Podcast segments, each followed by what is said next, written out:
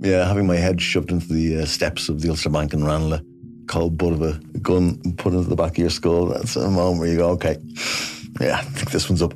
How does a high flying academic become one of Ireland's most prolific bank robbers? What I would see as the most important part of this still lies open. I'm not here to hurt you. A brand new series from the award winning team behind the Indo Daily. That November day, that's where it all, all begins. Out now, wherever you get your podcasts.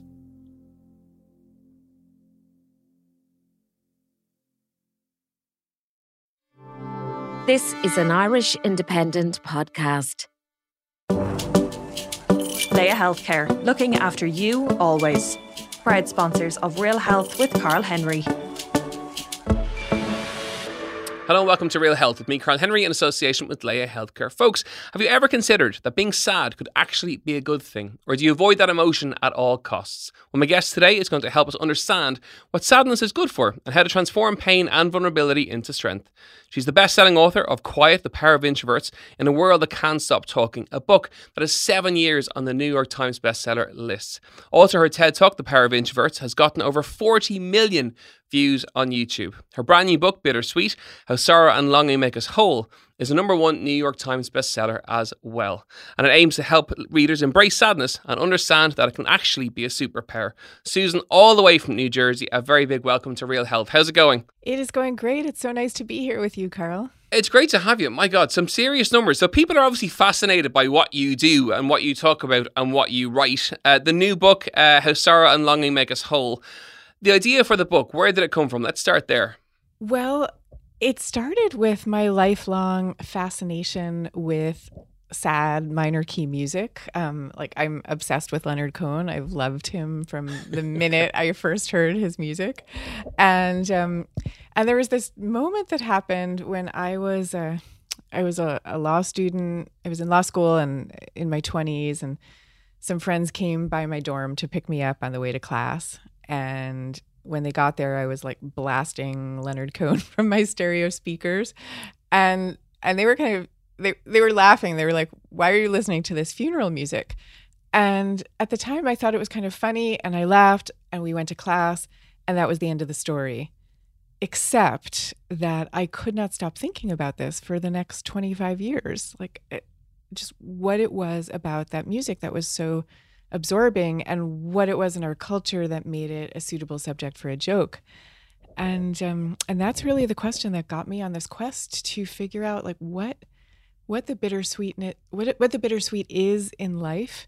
Um, and I you know I, I went and I talked to neuroscientists and to film directors and like explored wisdom traditions from all over the world and literary traditions and so on and found we we live there is this state that I call bittersweetness, um, which is a kind of intense awareness of the way in which joy and sorrow are always paired. And the fact that everyone and everything we love best will not be here forever, but that what comes from that knowledge is a deep sense of the beauty of the world. And um, it's a kind of gateway to creativity and to connection and transcendence. And we're living in a culture that doesn't teach us this because everything is supposed to be so relentlessly cheerful and positive all the time that um, that we've lost access to these deeper states of meaning. Okay, so it's almost a contentment with the world that we live in, or the or the or the, the time that we live in. Uh, by by addressing that the, the you know the, the, the sorrow and longing they they create that sense of contentment in life and contentment in what we do. Yeah or it's more of like an i, I don't even know if i would say contentment because it, it's more like looking at the world in a clear-eyed way you know in, in a way that admits um, the joyful part of it also the, the sorrowful part of it you know that isn't going to look away from that um, but that finds in that mix uh, something transcendent and also a, a, a, real source of creativity and a source of human connection. Tell me a bit more about the quiz, the bittersweet quiz that you developed.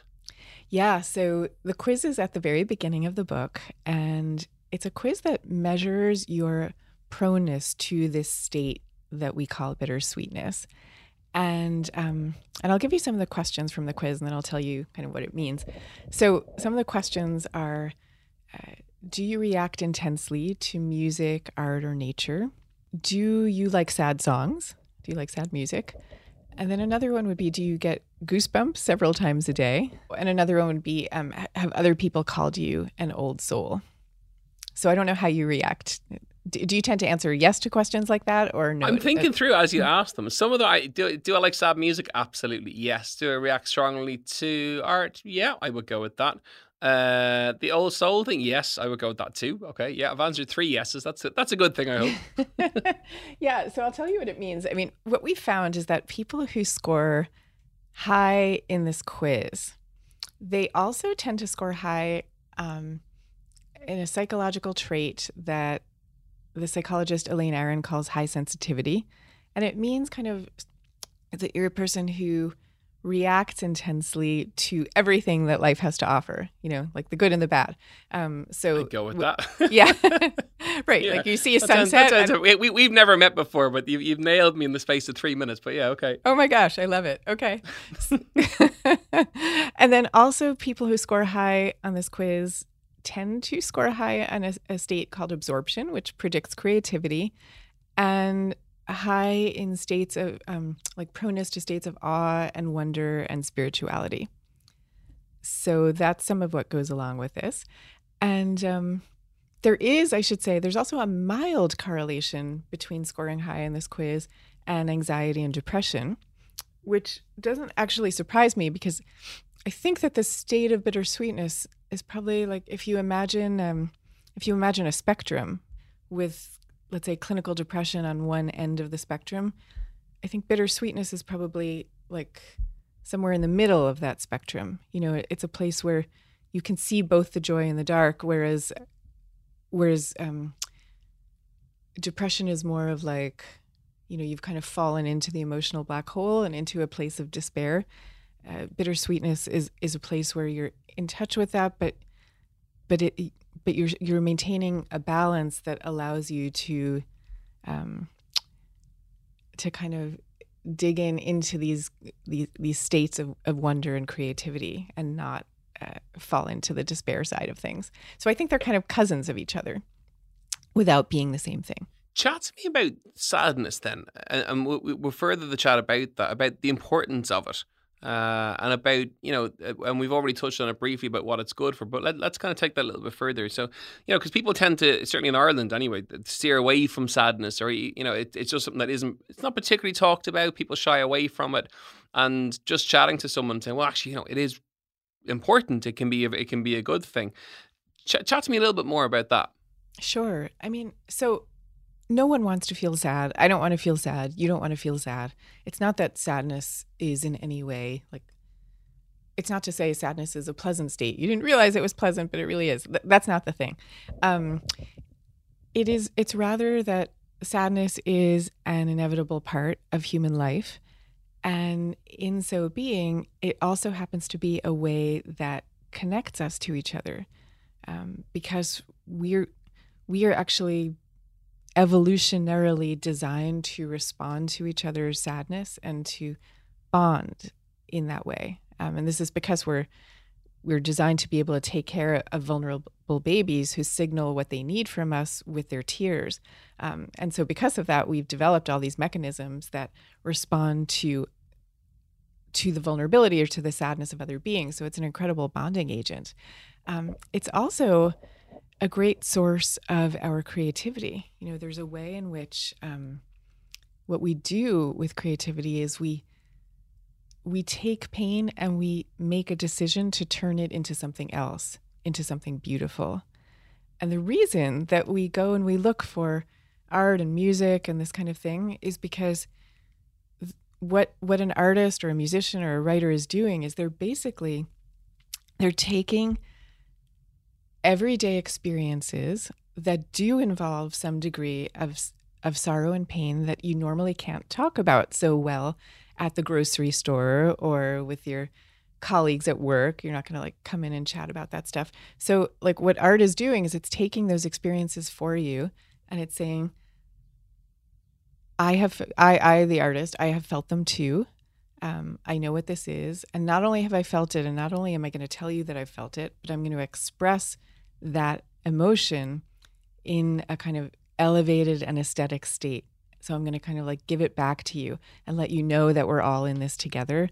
And I'm going to do that in an especially beautiful way. Like that. That's part of why we're drawn to go to a concert. Like the concert is is expressing all of this for us in ways that we can't express ourselves. Um, and and that's why concerts can feel like such a religious experience because it's like it's making sense of of uh, a kind of of the common everyday yearnings and pains and sufferings that are not socially acceptable to talk about and it turn it elevates them folks you're listening to real health with me carl henry in association with Laya healthcare we are chatting a really interesting chat today. This is it's it's fascinating so far. It's quite chilled out and it's quite mellow, but that's quite lovely. Uh, what, what, I was going to say to you there was, and you kind of touched on it with the concert thing, right? People associate with uh, musicians, with songwriters, uh, because of the experiences that they write about in the songs. And so, so what you're saying is that by artists being aware and, and being, uh, you know, being being open to the sadness component of it, they create something very powerful, something very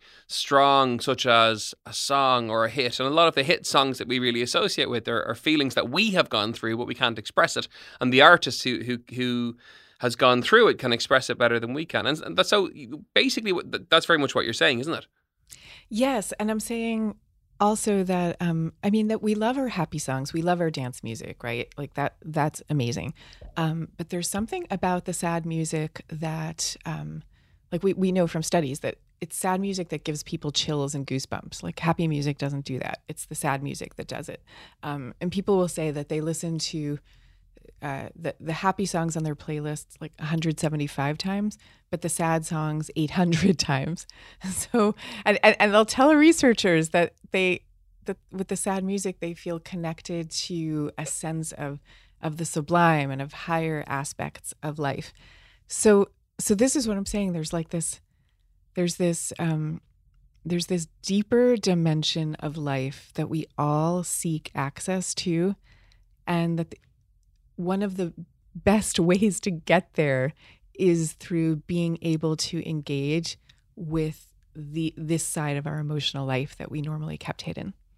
Chat to me about leaders then. So uh, you write in the book about leaders and the emotions that they show. So traditionally, leaders are very strong. They may be angry to a point, uh, but you know, I suppose what you're really saying is they should be embrace their emotions and express that more because leaders generally don't. Yeah, this is an interesting um, aspect of, of management research. So, like researchers study the different emotions that leaders display, and then how how how the people who they're leading feel about them based on those emotions. And what we know is that when leaders display sort of more angry emotions, they're seen as having a certain kind of power that's called positional power, um, where uh, it's kind of like the power to hire and fire people you know the, the, the power to control the fate of others. It's that kind of power. Um, when leaders are willing to express sorrow about something that's happened let's say at their company or whatever it is um, that's seen as a, a more relational power. And what what people will say about those kinds of leaders is that they feel like they're on their side and that they're they're kind of in it together. Um, it's not so much it's, it's not so much a, a, hierarchical relationship to the leader. It's more like you could call it a team relationship where everybody's um, pulling in the same direction. So these different emotions are, are useful at different times and for different circumstances. Um, it's not to say a leader should be all sad or all angry for that matter. It's it's to say that we tend to think that there's a unidimensional way of projecting power when in fact there's much there's a much broader range that would be appropriate. And chat to me about society then, and society, and and I suppose culture's view on on sadness. Do you think that they avoid it? Do you think that we're kind of almost conditioned to avoiding it, or is it something that's becoming that there's a greater awareness of uh, on a societal level?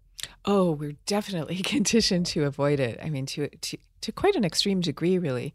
We we live in an extremely um, you know, that it's become a cliche in the last couple of years, the idea of toxic positivity.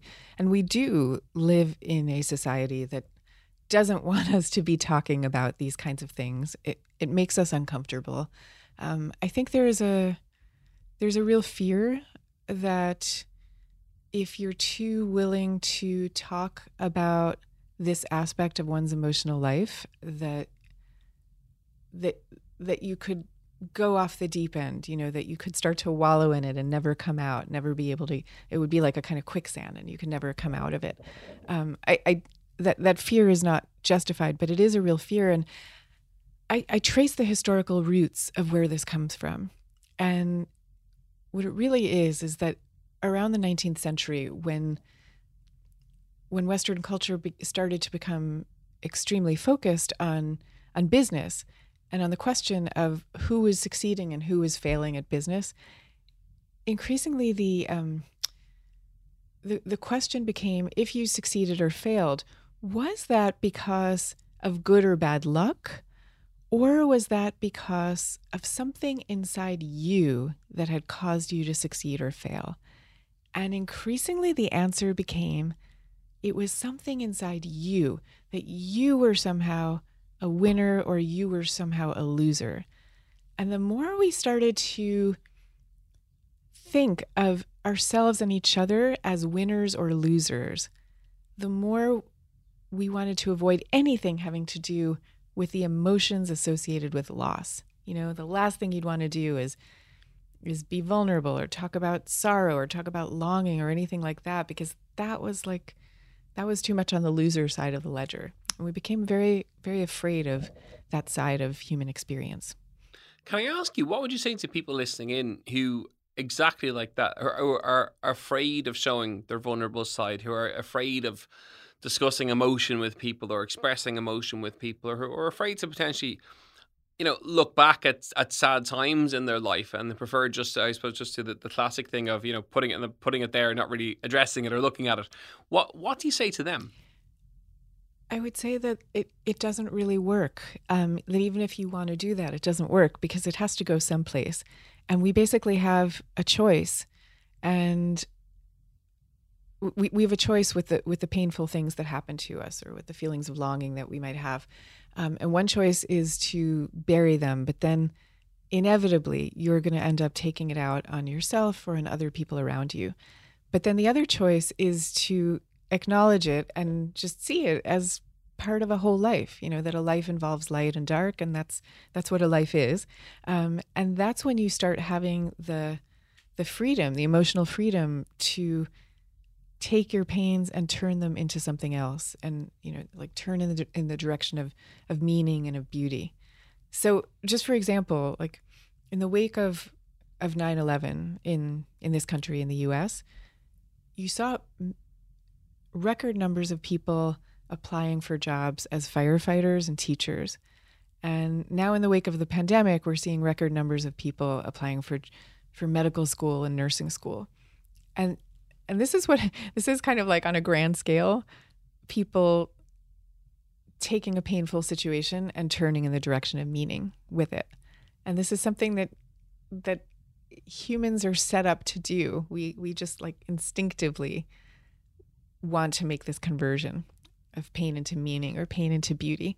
So there's no reason not to lean into it. It's it's it's part of our birthright. And do you think that people, you know, often attach the the, the, the search in, in meaning that they attach it to the wrong things, such as their salary or their car or you know the material stuff that they think that's going to bring the happiness that they seek and the the rewards that they seek, and by not you know by by not looking at by not going down the route of of I suppose soul searching for one for a better word that uh, the salary is going to bring the happiness and the car is going to bring the happiness. And generally, I suppose the truth is that it doesn't bring the happiness because they're they're external and extrinsic. Yeah, I mean, I don't know if I would say they don't bring it. Like, I, I don't want to be unrealistic about it. I, I, I do think that, um, you know, being able to support yourself and being able to have a nice car or whatever it is, that brings a kind of pleasure. It brings comfort.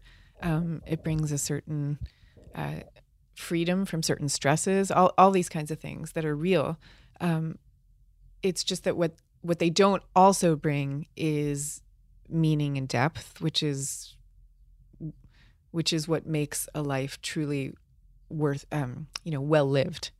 So I, I would just say they're separate dimensions. It's it's it's not that you need to have either or. It's that there's space for both. And of course, that you know that that that search for for depth and for for, for meaning is why we're see, seeing that push in the U.S. of people looking, you know, in terms of the medical profession, firefighters after 9-11. It's that sense of that, you know, it, the ability to be able to to respond and to help.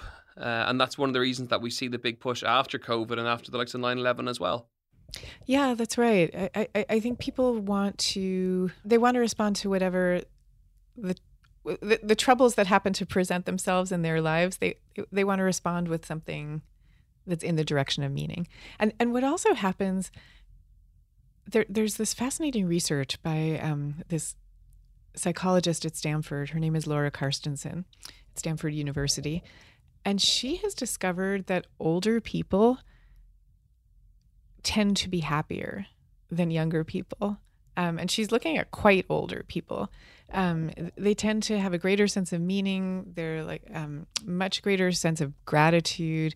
They're much less prone to anger and to bad moods. And she has found that the reason for that, like at first she couldn't figure out how why this would be so, um, but she was able to identify that the reason is that older people have a greater sense of life's fragility and this is just because they know that they don't have that many days left. Um, so they're more aware of, of, of fragility. But she's also found that younger people have this exact same profile that older people do, the same emotionally happy profile, um, if they also find themselves in conditions where they're aware of life's fragility. So, like younger people in situations of political upheaval and this kind of thing um, there's something about the awareness of the fragility that turns people in this direction of like of, of an incredibly satisfying meaning and, and I guess what I'm saying is there are ways to get there without having to be 80 years old or in the middle of political turmoil. that would be the that would be the ideal. Yeah, it, it, it's the awareness factor. One of the things I often ask guests when they come on the show is that uh, what would the, the top three things you would like people to take from from from from the show or from the episode in terms of the small kind of takeaways that people from, who are listening in can take from this can take from the chat and say okay ideally I'd like you to do this this and this after listening to the chat. What would and it's a it's a tough question actually more often than not but what would your your top 3 takeaways be?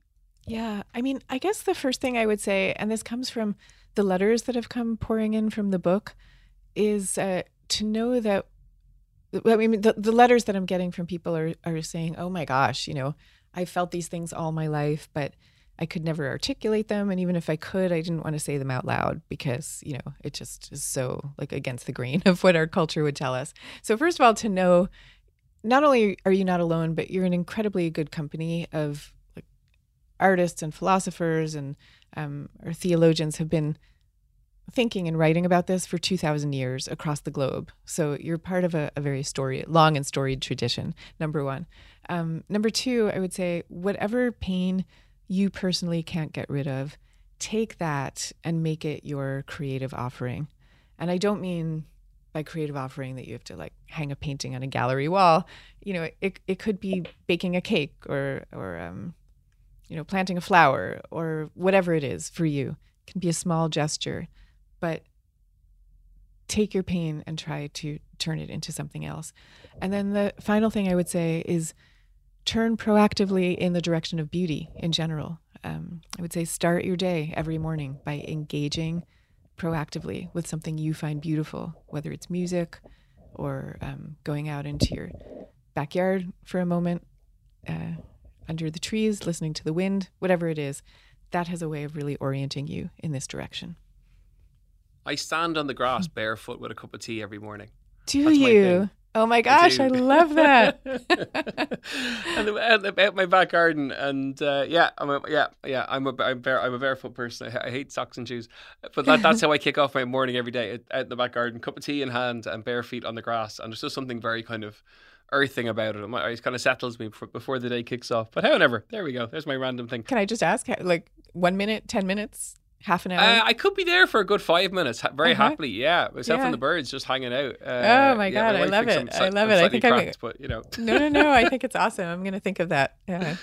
Well, it's before the busyness of the day kicks off. Uh, I tend to I tend to chase my tail quite a bit, so it just calms me down and just sets me up for the day quite nicely before the, the mayhem of the day ensues. If people want to fi- uh, follow you on Instagram, where can they follow you? Yes. So I am on Instagram. I think it's Susan Cain Author, and I'm on Twitter at Susan Cain. I'm on Facebook. I think that's Author Susan Cain, and LinkedIn as well. And I would also encourage you to come to my website, which is susancain.net. And there you can sign up for a newsletter. And I also have this bittersweet course you can take where you can sign up and get text messages and audio messages from me every day sent to your phone every morning. Very cool. And of course, Bittersweet How Sorrow and Longing Make Us Whole is out in all good bookstores and online now. Susan Cain, thank you so much for joining us today. Folks, that's it for another episode of Real Health with me, Carl Henry, in association with Laya Healthcare. As ever, we are back next week. And you know where to find us at Carl Henry PT on Instagram and realhealth at independent.ie. We'll see you next week for more Real Health. Slán go Laya Healthcare, looking after you always. Proud sponsors of Real Health with Carl Henry.